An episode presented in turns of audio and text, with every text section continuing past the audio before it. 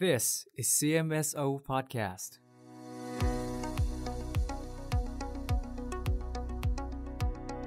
We are listening to Specialty Navigator จบ 6 ปี เรียนอะไรดี มีคำตอบ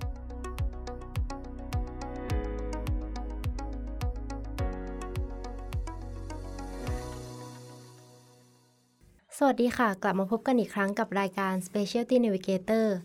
รายการที่จะพาคุณไปค้นหาความเป็นไปได้หลังเรียนจบแพทย์ 6 ปีค่ะ วันนี้อยู่กับนีน่าสิริธัญญานะคะ ซึ่งใน episode นี้เนี่ยก็ถือว่าเป็น Special Episode ค่ะ เพราะว่าเราจะไม่ได้มา Navigate Specialty ใด Specialty หนึ่งค่ะ แต่เราจะมาพูดถึงแนวทางเลือกหลังเรียนจบแพทย์ 6 ปี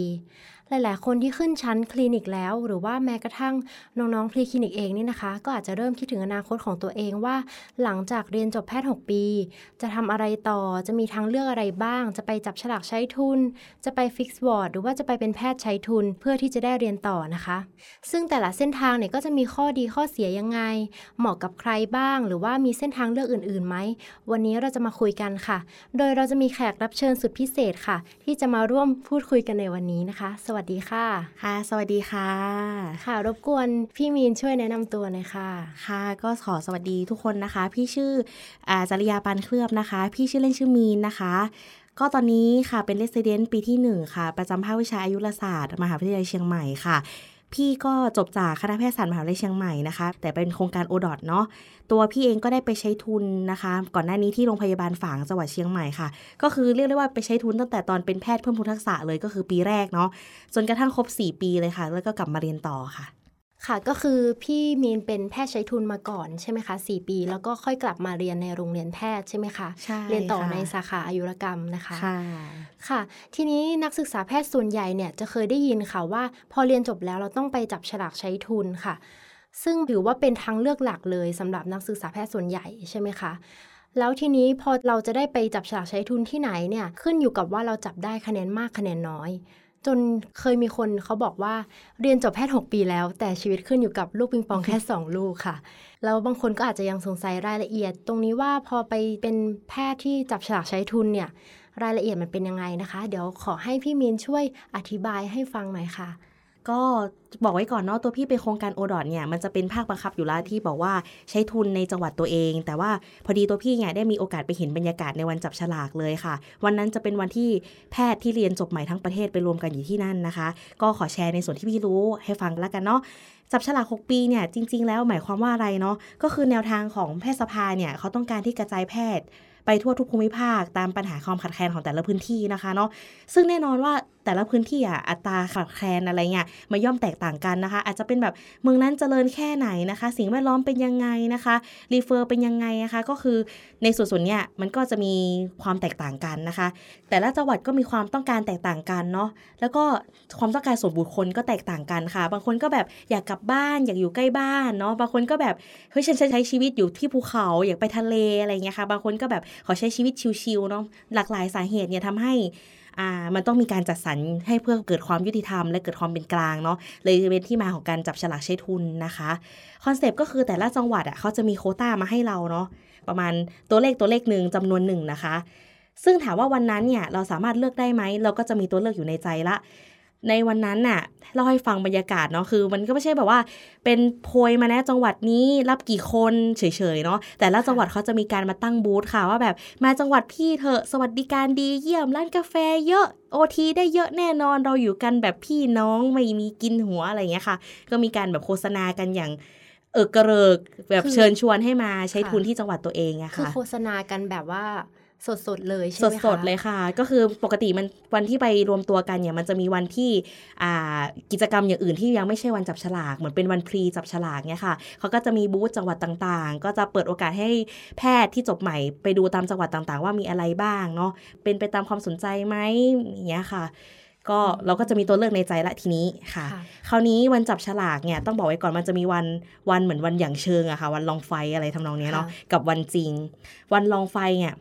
เราพอจะรู้แล้วว่าเราอยากไปจังหวัดไหน ก็จะมีการเลือกแบบเหมือนแบบลองเลือกดูก่อนนะคะ คราวนี้เราก็จะได้จำนวนคนที่จะไปจังหวัดนั้นเนาะ ถ้าเกิดโคต้าครบ ก็เหมือนกันตกลงไกลๆว่าเดี๋ยววันพรุ่งนี้เราอาจจะมาจำนวนนี้ก็อาจจะครบไปเลยเนี่ยค่ะ แต่ว่ามีการเกิดจำนวนที่เกินขึ้นกว่าโคต้าที่เขาต้องการเนี่ย อันนี้แหละถึงจะเป็นรูปแบบของการจับฉลากโดยลูกปิงปองเนาะ ลูกปิงปองที่ว่านี่ก็คือลูกปิงปองหลักสิบกับหลักหน่วยค่ะ ก็คือไอ้วันอย่างเชิงเนี่ยมีบางคนเหมือนกันที่แบบว่า วันลองจับปิงปองเนี่ย ได้เลขหลัก 90 อีกวันหนึ่งวันจริงเป็น 09 อะไรเงี้ยค่ะ 90 แล้วเป็น 09 ก็คือมันขอบอกว่าขึ้นอยู่กับดวงจริง ๆ ค่ะ ดวงจริง ๆ นะคะ ใช่แล้วค่ะเอ่อวันที่ซ้อมเนี่ยค่ะ ขอย้อนกลับไปวันที่ซ้อมค่ะนี่คือแบบขั้นตอนจะเหมือนจริงเลยเหมือนวันจริงเลยใช่ใช่ไหมค่ะ ขั้นตอนจะเหมือนจริงเลยก็คือเหมือนซักซ้อมเลยค่ะอ่าก็ก็จะให้มีรอบแรกเนาะรอบแรกใครไปฟิลจังหวัดไหนบ้างอะลองจับฉลาก เนี่ยค่ะ เพราะฉะนั้นถ้าเกิดว่าจังหวัดไหนได้จับฉลากออกไปแล้ว ครบแล้วก็จะปิดจังหวัดนั้นเลยนะคะ แล้วก็เขาก็จะมารวมกันรอบที่สองอะเหลือใครบ้างที่ยังไม่ได้ไป จังหวัดไหนที่ยังไม่ได้โควต้า ก็ให้ไปฟิลอีกรอบหนึ่งค่ะทำอย่างนี้ไปเรื่อยๆ จนกว่าจะได้ จังหวัดนั้นๆอ่าได้แพทย์ครบตามที่โควต้าที่เขากำหนดเนี่ยค่ะค่ะ แล้วตรงโควต้านี้จะมีมาเพียงพอหรือว่าเกินจากจำนวนที่เอิ่มคนที่ไปจับฉลากใช้ทุนไหมคะ เขาจะมีเหมือนเขาว่า แต่โควต้าที่จัดสรรที่แพทยสภาจัดมาเนี่ยนะคะ คือเขาจะคำนวณมาจากแพทย์ที่มีสิทธิ์ที่จะไปใช้ทุนตามจังหวัดต่างๆ คือมันจะพอดีอยู่ละค่ะหมายความว่าสุดท้ายแล้ว จะเหลือจังหวัดที่ห่างไกลมากๆจำนวนนี้ น้องผู้โชคร้ายคนนั้นอะ ก็อาจจะได้ไปอยู่ที่จังหวัดนั้น เป็นจังหวัดที่อาจจะตัวเองไม่ได้อาจจะต้องการมากอะไรเงี้ยค่ะอืมอืมค่ะ ก็เหมือนกับว่าเราอะเลือกไปก่อนใช่ไหมคะค่ะเลือกเลือกจังหวัดที่เราต้องการค่ะแล้วถ้าโควต้ามันยังไม่เต็มเนี่ย เราก็อาจจะมีสิทธิ์ได้จังหวัดนั้นเลยใช่ไหมคะใช่ค่ะ ก็คือเหมือนจะได้อัตโนมัติไปเลย ก็มีบางจังหวัดที่โควต้ารับ 10 แต่มีคนมา 7 เนี่ยค่ะเอาที่แน่ๆถ้าเกิดว่ารอบแรกปิดปุ๊บ 7 คนนี่คือได้เลยอัตโนมัติเนี่ยค่ะค่ะอืมแล้วพอหลังจากนั้นเราก็ค่อยอา มาดูว่าโควต้าเนี้ยเกินไหม ถ้าถ้าคนมาสมัครในจังหวัดนี้ แล้วโควต้ามันเกินเนี่ยค่ะ ก็ค่อยมาจับฉลากกัน ใช่ค่ะ ซึ่งทุกคนต้องจับค่ะ ต้องจับ ทุกคนต้องจับเลยนใช่ค่ะ ก็ถือว่าตื่นเต้นมากๆตื่นแล้วก็เต้นลุ้นมากๆมีค่ะกดดันหรือว่าเครียดไหมคะพี่เออก็มีความกดดันบ้างบางคนที่เขามากันเป็นกลุ่มอะค่ะที่แบบจับเพื่อนมาด้วยกันเนาะบางคนเขาก็อยากจะแบบไปแบบแพ็กกลุ่มอะค่ะค่ะซึ่งสมมุติว่าสมมุตินะ โควต้ารับหกคนเอ้ยเราแพ็กกลุ่มเราหกคนพอดีเลย แต่มีเพื่อน อีกคนหนึ่งที่มาจากสถาบันอื่น มาเป็นคนที่เจ็ดค่ะเนี่ยค่ะ ก็จะจะเริ่มกดดันกันแล้วว่ายังไงดีเนี่ยค่ะก็คืออาจจะลองคุยกันก่อนไกลเกลี่ยกันก่อนว่าเออขอเราไปทั้งหมด 6 คนได้ไหมอะไรอย่างเงี้ยค่ะ หรืออะอะเราหรือใช้เหตุผลอื่นตามเหตุผลส่วนตัวของแต่ละคนเลยค่ะ บางคนก็ใช้เหตุผลว่าเออเราอยากจะกลับบ้านอยู่ใกล้บ้านอะไรอย่างเงี้ยค่ะ ก็เป็นการพูดคุยกัน เหมือนเป็นการไกล่เกลี่ยกันก่อนใช่ไหมคะใช่ก่อนที่จะแบบค่ะว่าไปเลือกพอไม่ได้จริง ๆ ค่อยไปจับลูกปิงปองนะคะ ใช่ค่ะ ซึ่งวันลองอย่างเชิงเนี่ยค่ะ วันพรีเนี่ยค่ะ ก็บางทีก็จะเห็นคร่าวๆแล้วว่าจังหวัดไหนไปเยอะจังหวัดไหนไปน้อย พอวันจริงอะอาจจะสลับกันก็ได้ ก็คือเขาก็จะพอคำนวณได้แล้วว่าอันเนี้ยถ้าเราไปฟิลตรงนั้นน่ะเรามีโอกาสจะได้จับฉลาก ซึ่งก็มีความเสี่ยงมากกว่า เราก็เลือกไปที่ที่เขารับเราแน่นอนอะไรเงี้ยค่ะ เพราะฉะนั้นอ่าจำนวนวันวันจริงกับวันวันลองเนี่ยอาจจะไม่เหมือนกันก็ได้อะค่ะอืมอาจจะมีการสับขาหลอกค่ะอืมแล้วเกณฑ์การเลือกจังหวัดของพี่มีนนี้ พี่มีนเลือกจากอะไรบ้างคะ คือถ้าส่วนตัวพี่มีนของตัวพี่นะคะ คือของตัวพี่เนี่ยเนื่องจากเป็นโครงการโอดอเนาะก็เป็นโอดอจังหวัดเชียงใหม่จำเป็นต้องใช้ทุนที่จังหวัดเชียงใหม่อยู่แล้วค่ะสำหรับแพทย์เพิ่มพูนทักษะเนี่ยจะต้องไปที่ 3 ที่ในปีแรกเนาะคือโรงพยาบาลจอมทองโรงพยาบาลนครพิงค์แล้วก็โรงพยาบาลฝางเนาะพี่ขอเรียนตามตรงว่าพี่อยากกลับบ้านนะคะ ก็เลยเลือกที่โรงพยาบาลฝางค่ะค่ะ เมื่อกี้เราพูดถึงแพทย์เพิ่มพูนทักษะใช่ไหมคะ แล้วการที่ไปใช้ทุนเนี่ยค่ะ เราต้องใช้ทุนกี่ปีกำหนดไหมคะอ่า ด้วยตามเป็นของรัฐบาลเนาะยังมีการกำหนดอยู่ค่ะว่าต้องมีการใช้ทุนเนาะที่แน่ ๆ คือแพทย์เพิ่มพูนทักษะนะคะ ใช้เวลา 1 ปีเนาะหลังจากหนูจบ 1 ปีแล้วเนี่ยหนูจะได้อ่าใบรับรองวุฒิว่าเราเป็นแพทย์เพิ่มพูนทักษะละเนี่ยค่ะ แล้วก็ใช้เวลาอีก 2 ปีเป็นแพทย์ใช้ทุนในระบบราชการนะคะ โดยทั่วไปแล้วเนี่ยแพทย์โครงการทั่วไปเนี่ยต้องต้องใช้ทุน 3 ปีค่ะ ก็ 3 ปีในที่นี้หมายความว่าถ้าครบ 3 ปีแล้วก็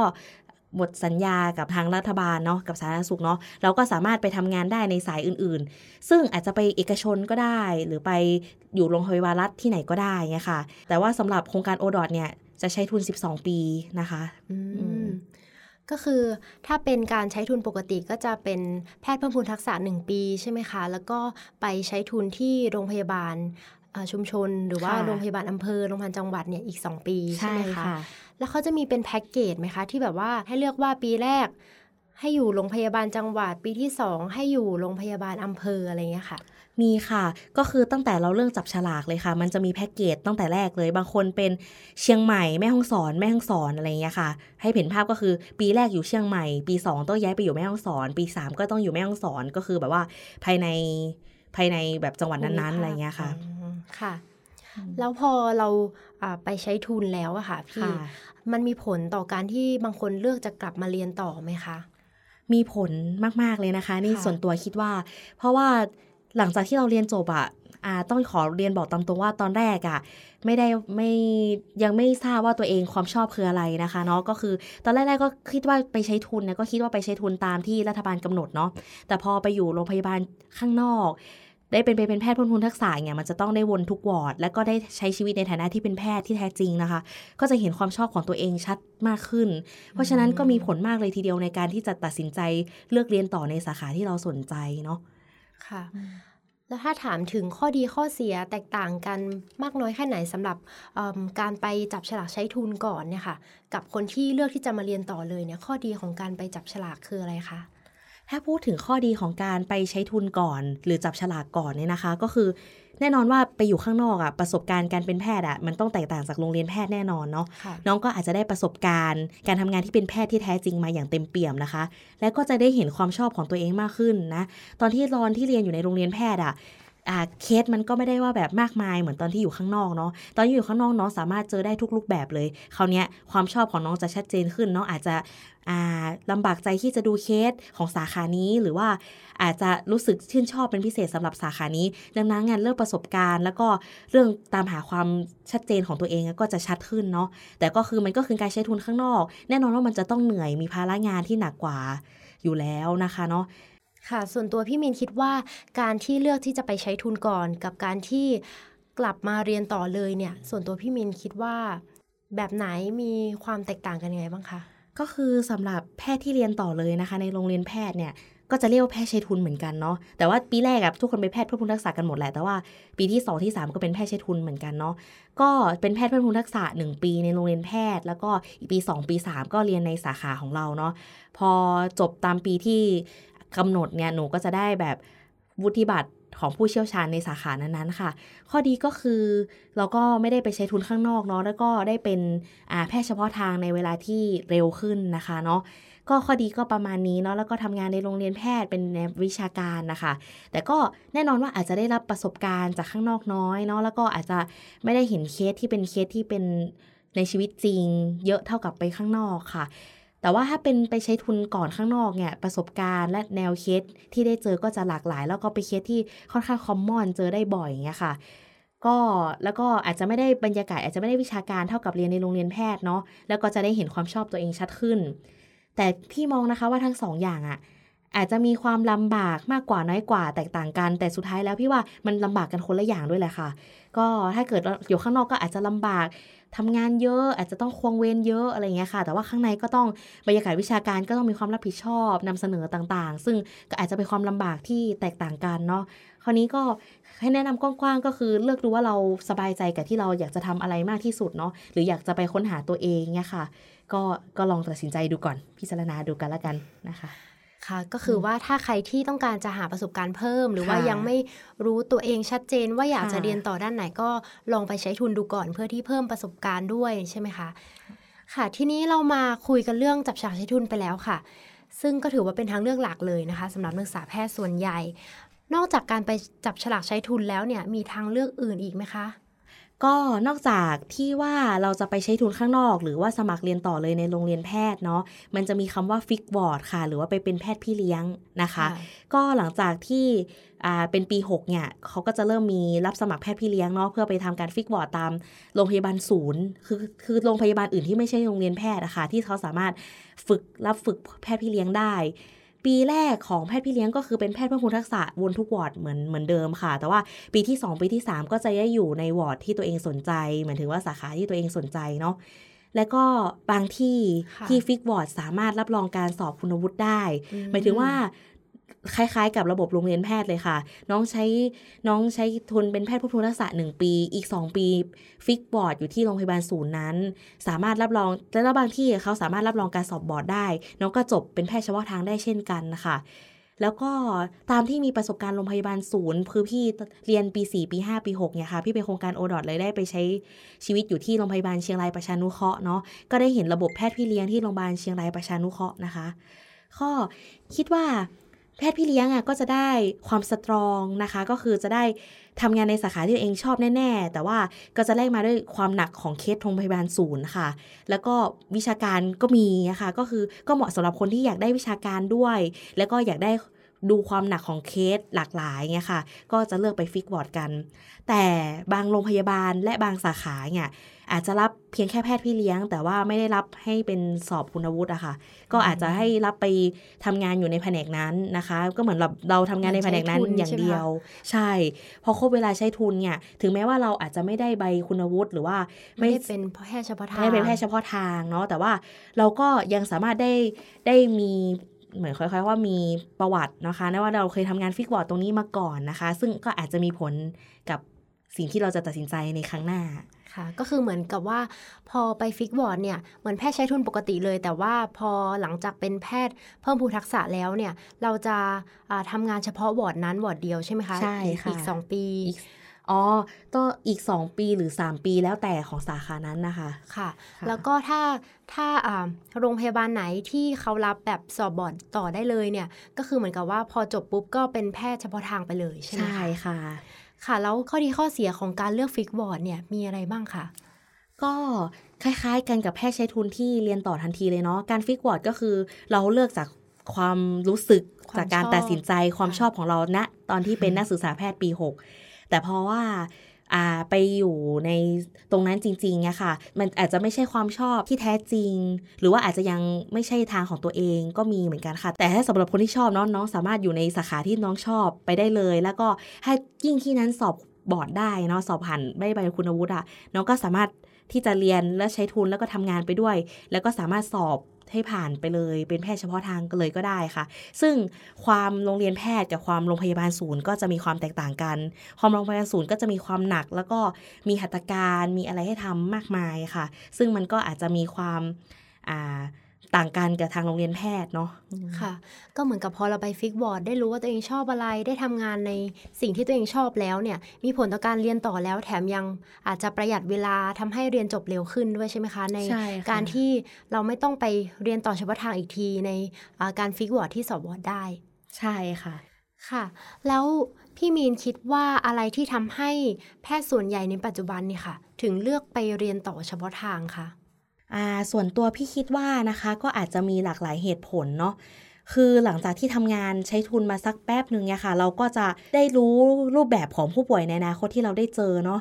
ซึ่งมีความหลากหลายมาก เพราะว่าในการที่จบมาเป็น GP อะค่ะ มันต้องได้เจอทุกเคสอยู่ละ คราวนี้เราก็จะเห็นความชอบของตัวเองชัดเจนขึ้นเนาะพอไอความชอบที่ชัดเจนขึ้นเนี่ยก็เป็นเหตุผลหลักเลยที่ทำให้อยากกลับมาเรียนต่อในสาขานั้นๆ เพื่อที่จะดูเคสแต่ในสาขานั้นๆ เนี้ยค่ะ ก็เลยคิดว่าทำให้แพทย์ส่วนมากเนี่ย กลับมาเรียนต่อนะคะ ส่วนเรื่องค่าตอบแทนหรือว่าอะไรอื่นๆเนี่ยคิดว่าเป็นเรื่องของแต่ละบุคคลเลยค่ะ บางคนก็แค่อยากกลับมาเรียนต่อในสาขาตัวเองที่ชอบ บางคนก็แบบว่าอาจจะตรงนี้ถ้าแกนไปแพทย์เฉพาะทางก็อาจจะได้ในเรื่องของค่าตอบแทนที่เพิ่มมากขึ้นค่ะ แต่ก็แล้วแต่เหตุผลแต่ละคนแต่พี่ว่าเหตุผลสำคัญที่สุดน่าจะเป็นเรื่องความชอบ อยากจะเจอเคสนั้นไปตลอด ลองนึกว่า เออเราอาจจะอยากทำแบบนี้ไปตลอดชีวิตก็ได้นะ อะไรอย่างเงี้ยค่ะค่ะ ก็คือเหมือนกับว่าบางคนก็รู้ว่าตัวเองชอบอะไร ก็อยากจะเรียนต่อเฉพาะทางด้านนั้นไปเลยอย่างนี้นะคะ ใช่ค่ะ ค่ะ พี่มีนคะ พี่มีนคิดว่าการเป็น general practitioner หรือว่า GP นะคะ พอไหมคะ ในปัจจุบันคำว่า GP นะคะก็คือแพทย์เนาะที่จบได้ไปประกอบโรคศิลป์ตามมาตรฐานของแพทยสภาเนาะก็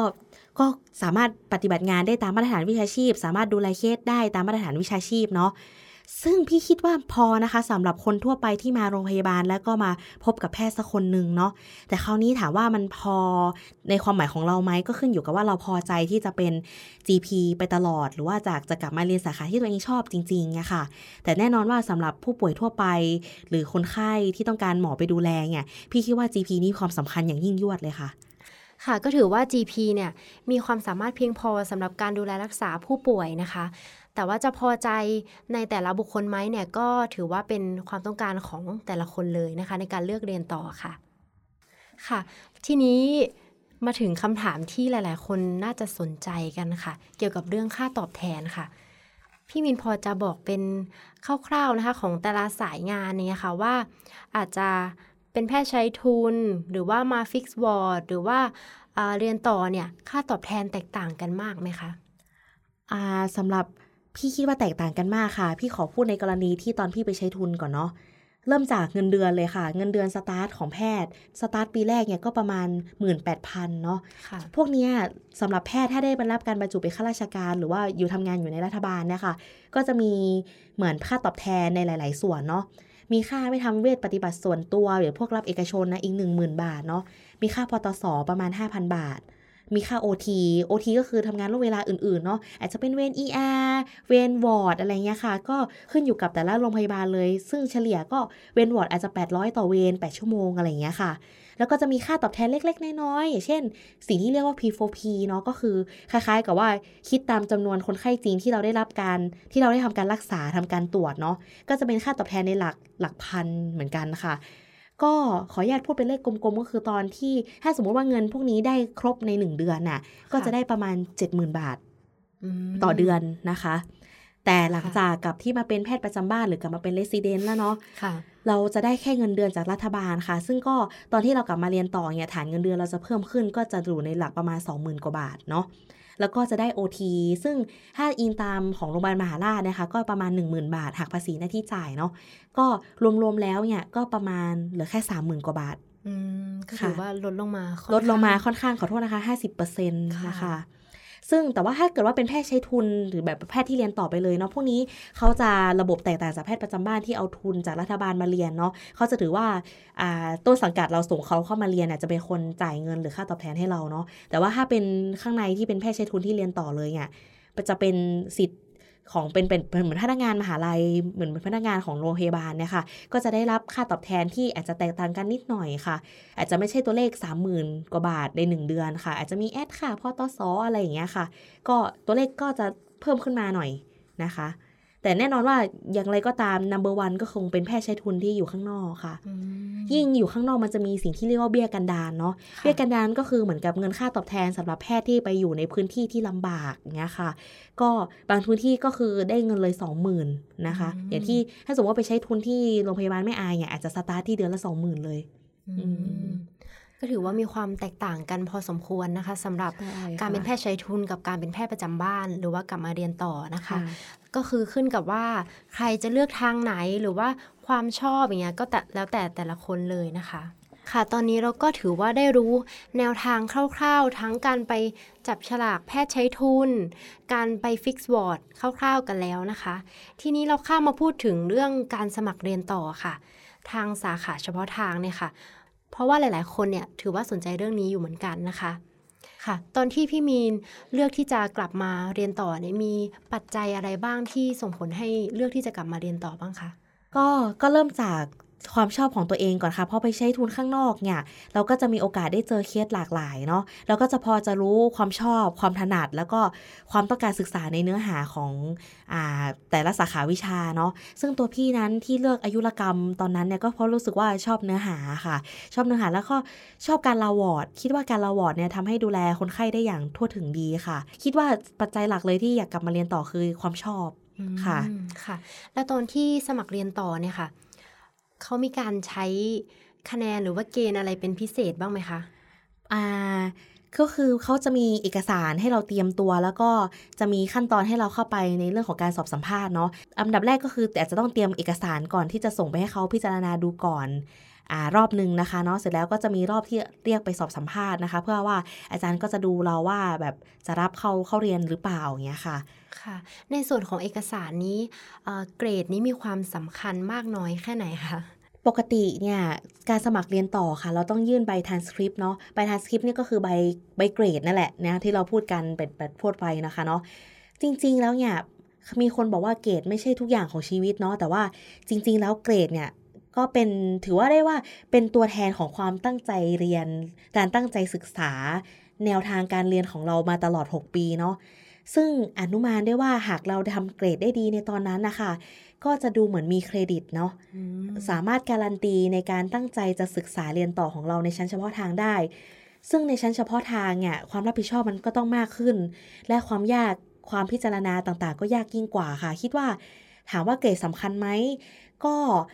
ก็ถ้าเกิดว่าทำตรงนั้นได้ดี ก็คาดว่าตอนมาเรียนต่อก็น่าจะทำได้ดีค่ะ มัน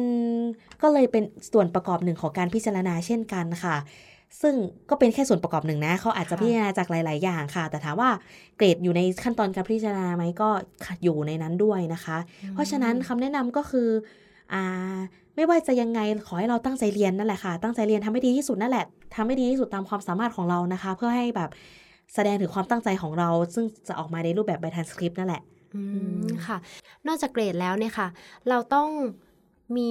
letter of recommendation หรือว่าจดหมายแนะนำอย่างเงี้ยค่ะ เราจะไปหาได้จากที่ไหนคะ ตัวจดหมายนี้ ตามปกตินะคะ คือแต่ละที่แต่ละสถาบันเนี่ยเขาก็จะกำหนดมาเลยว่า หาขอให้เป็นจดหมายรับรอง หรือจดหมายเลขคอมเมนต์จาก อ่าอาจจะจะเขาเขาบางที่เขาจะบอกไว้เลยว่าแบบจากสถาบันที่เราจบมานะ หรือว่าจากที่ที่เราไปฝึกเพิ่มพูนทักษะมานะให้เป็นอาจารย์ของที่โรงพยาบาลนั้นเนี่ยค่ะ ขั้นตอนการไปขอก็คือก็ไปขออาจารย์ที่เคารพของเรานะคะ ว่าอยากจะขอจดหมายรับรองเพื่อใช้ในการสมัครเรียนต่อค่ะ อาจารย์ก็จะเขียนจดหมายมา ตามปกติเนี่ยเขาจะเป็นรูปแบบปิดผนึกเนาะปิดผนึกเนี่ยเราก็จะไม่มีทางเห็นข้อมูลข้างใน เราจนกว่าจะส่งไปพร้อมเอกสารที่ยื่นสมัครเรียนต่อค่ะ ก็จะเป็นตรงนั้นเนาะซึ่งในเนื้อความในจดหมายอาจารย์ก็จะเขียนรับรองตัวเรานะคะ ว่าเราจะเป็นไงบ้างอะไรเงี้ยค่ะ ค่ะ แล้วจดหมายแนะนำเนี่ยค่ะมีความสำคัญมากน้อยแค่ไหนต่อการรับสมัครเราเรียนต่ออะคะก็เรียกได้ว่าเป็นส่วนหนึ่งในการพิจารณาเนี่ยค่ะใช้คำนูนี้แล้วกันเพราะว่าจริง ๆ การสมัครเรียนต่อเขาตัดสินใจจากองค์ประกอบหลายอย่างเนาะจดหมายรับรองจากอาจารย์ที่เราไปขอมาเนี่ย อ่าก็จะเป็นสิ่งที่รับรองความประพฤติของเรา รับรองความตั้งใจเรียนของเราณนะที่อาจารย์ได้ประเมินให้กับเราและได้มีโอกาสอ่าให้ความกรุณาเขียนให้เรามานะคะเนาะก็ถามว่าสำคัญไหมก็คือเป็นส่วนหนึ่งขององค์ประกอบค่ะ เป็นส่วนในการพิจารณาเช่นกันค่ะค่ะ แล้วสำหรับคนที่สมัครมาเรียนต่อเนี่ย คนที่มีต้นสังกัดกับคนที่ไม่มีต้นสังกัดเนี่ยมีความแตกต่างกันไหมคะ อ่าขออนุญาตอธิบายก่อนว่าต้นสังกัดหมายความว่าอะไรเนาะต้นสังกัดในที่นี้หมายความว่าอ่ามันจะมีโรงพยาบาลที่ได้รับโคต้าจัดสรรทุนเพื่อผลิตแพทย์เฉพาะทางเนาะซึ่งต้นสังกัดเนี่ยอาจจะเป็นในรูปแบบโรงพยาบาลที่ไม่ใช่โรงพยาบาลส่วนกลางเนาะเพื่อกระจายแพทย์เฉพาะทางไปในจังหวัดหรือภูมิภาคมากขึ้นเนาะการที่โรงพยาบาลนั้นรับสมัครเป็นต้นสังกัดเนี่ย ถ้าเราไปรับขอขอรับเขาเป็นต้นสังกัดเนี่ยหลังจากเราเรียนจบเนี่ยเราก็จะไปใช้ทุนทำงานที่โรงพยาบาลนั้นๆ จนครบปีที่เราไปเรียนต่อ สมมติว่าพี่มาเรียนต่ออายุรกรรม ใช้เวลาเรียน 3 ปีเนี่ยก็ให้การันตีว่าพี่จะกลับไปใช้ทุนที่ต้นสังกัดเนี่ยสปีเช่นกันค่ะ ก็ถามว่าข้อพิจารณาระหว่างต้นสังกัด หรือไม่มีต้นสังกัด ในทางการพิจารณาบางที่อะค่ะเขาจะบอกไว้เลยค่ะว่า จะเริ่มพิจารณาจาก แพทย์ที่มีต้นสังกัดก่อน เพราะถือว่าคิดว่านะคะ คิดว่าส่วนตัวคิดว่าเป็นการเพิ่มจำนวนแพทย์เฉพาะทาง ตามโรงพยาบาลนั้นๆ ก่อนค่ะ ก็ก็เป็นส่วนหนึ่งเนาะเขาอาจจะพิจารณาจากคนที่มีต้นสังกัดก่อนมากกว่า คนไม่มีต้นสังกัดหรือที่เรียกว่าฟรีเทนเนาะเหมือนกับว่าเป็นการมองว่าเรามีสัญญาว่าจะกลับไปทำงาน ให้กับโรงพยาบาลที่เราขอต้นสังกัดมาแน่ๆใช่ไหมคะ ซึ่งก็จะมองถือว่าโรงพยาบาลนั้นขาดแคลนเนาะก็อาจจะได้รับการพิจารณาโรงพยาบาลนั้นก่อนหมายถึงว่าพิจารณาแพทย์ที่มีต้นสังกัดก่อนนะคะค่ะ แล้วตอนสอบสัมภาษณ์อะค่ะ มีบรรยากาศยังไงบ้างคะ ตื่นเต้นไหมคะก่อนเข้าไปคือตื่นเต้นมากค่ะ กลัวจะไปโป๊ะ กลัวจะแบบพูดเร็วหรืออะไรเงี้ยค่ะ แต่ว่าบรรยากาศการสอบสัมภาษณ์ที่พี่ไปประสบ การมาก็คือก็บรรยากาศก็เป็นไปอย่าง อาจารย์ให้ความความเมตตากับพี่มากเลยค่ะ พี่ก็เลยรู้สึกว่าไม่กดดันจนเกินไปเนาะแต่ใดๆก็ตามนะคะ พี่ก็อยากแนะนำว่า ถ้าสมมุติว่าเราได้มีโอกาสได้สัมภาษณ์เรียนต่อจริง ๆอะ่ะสิ่งที่เราจะทำได้ก็คือเป็นตัวของตัวเองนะคะ แล้วก็แสดงความจริงใจของเรานั่นแหละค่ะอืมค่ะ แล้วมีคำถามที่เขาจะชอบถามเป็นพิเศษหรือว่าต้องเตรียมตัวไปเป็นพิเศษไหมคะก็คือ คำถามที่ต้องเตรียมตัวไปเป็นพิเศษอะเท่าที่ประสบการณ์ที่พี่ได้ยินมานะคือ แต่ละคนจะอาจจะได้รับคำถามไม่เหมือนกันนะคะเนาะเคยได้ยินมาเหมือนกันค่ะ ถ้าว่าถ้าเป็นแพทย์ผู้หญิงอะอาจจะมีการถามว่าเรื่องของการมีครอบครัว หรือการวางแผนที่จะมีบุตรหรือการตั้งครรภ์เนาะซึ่งค่ะบางภาควิชาหรือบางสาขาเนี่ยการตั้งครรภ์ระหว่างการอ่าเทรนนิ่งอะอาจจะทำได้ค่อนข้างลำบากค่ะ ก็อาจจะถามไว้ก่อนเลยว่าเอ่อคุณวางแผนจะตั้งครรภ์หรือเปล่า หรือว่าวางแผนจะมีครอบครัวหรือเปล่าเนาะเพื่อถามความเห็นของเราก่อนนะ ก็คำถามอาจจะแตกต่างกันไปค่ะ หรือบางทีก็อาจจะถามว่า เอ๊ะทำไมเราถึงเลือกมาเรียนอะไรอย่างเงี้ยค่ะ ก็อาจจะมีหลากหลายคำถามค่ะ ซึ่งแต่ละคนอาจจะได้ไม่เหมือนกันนะคะ อันนี้ก็ยกตัวอย่างบางส่วนนะคะค่ะ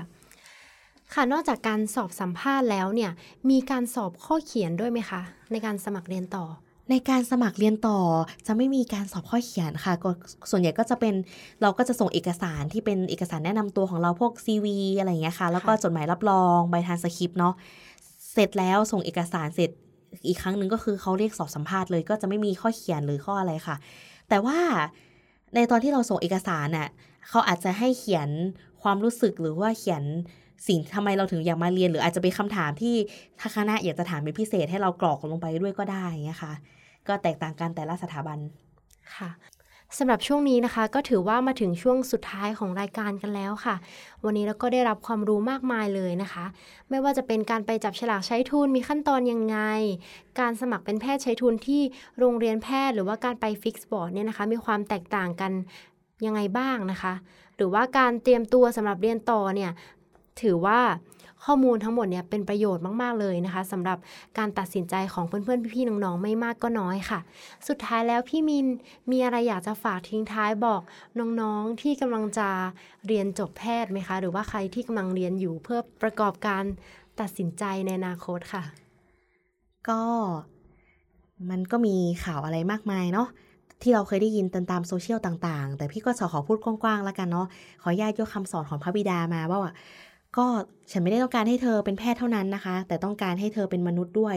คือตอนนี้สิ่งที่เราจะทำได้ที่ดีที่สุดสำหรับหมอคนหนึ่งก็คือ ตั้งใจทำหน้าที่ของเราที่ดีที่สุดเนี่ยแหละค่ะในฐานะที่เราเป็นแพทย์และในฐานะที่เราเป็นมนุษย์เนาะแล้วก็ไม่ว่าจะเกิดอะไรขึ้นนะคะ ขอให้พวกเราเนี่ยมีสติไต่ตองในการวิเคราะห์ ในการแยกแยะนะคะ แล้วก็ขอให้มีสติอย่างมาก ๆ ในการพิจารณาอย่างถี่ถ้วนเนาะขอให้มีสติในการดำรงชีวิตนะคะ พี่เชื่อว่าทุกคนน่ยจะผ่านไปได้นะคะ แต่สำหรับใครจะเลือกเส้นทางไหนนะคะ ก็ให้เลือกจากสิ่งที่ตัวเราต้องการนะคะ ถ้าเกิดว่าอยู่ในกับสิ่งที่เรารู้สึกว่ามัน อึดอัดกดดันหรือไม่ใช่สิ่งที่เป็นตัวเราที่แท้จริงอะก็อาจจะไม่มีความสุขได้เนาะก็ให้เลือกสิ่งที่เป็นตัวเรานั่นแหละค่ะ ก็ขอให้โชคดีนะคะ เด็กๆทุกคนค่ะ วันนี้ก็ต้องขอขอบคุณพี่มีนมากๆเลยนะคะ ที่มาช่วยเล่าประสบการณ์ แล้วก็ได้ความรู้ประโยชน์ข้อมูลในการเป็นแนวทางเลือกหลังเรียนจบแพทย์ 6 ปีค่ะ ค่ะ ตอนนี้เราก็ถือว่าได้รู้แนวทางการเลือกหลังจาก เรียนจบแพทย์ 6 ปีกันแล้วนะคะ ส่วนแต่ละสาขาเฉพาะทางเนี่ย จะมีความแตกต่างกันยังไง รายละเอียดเป็นยังไง ก็สามารถติดตามได้ใน Specialty Navigator episode อื่น ๆ ค่ะ สุดท้ายนี้นะคะ นีน่าสิริธัญญา และรายการ Specialty Navigator ต้องขอลากันไปก่อนค่ะ ส่วนในตอนหน้าจะเป็น Specialty อะไร ก็อย่าลืมติดตามกันด้วยนะคะ สวัสดีค่ะ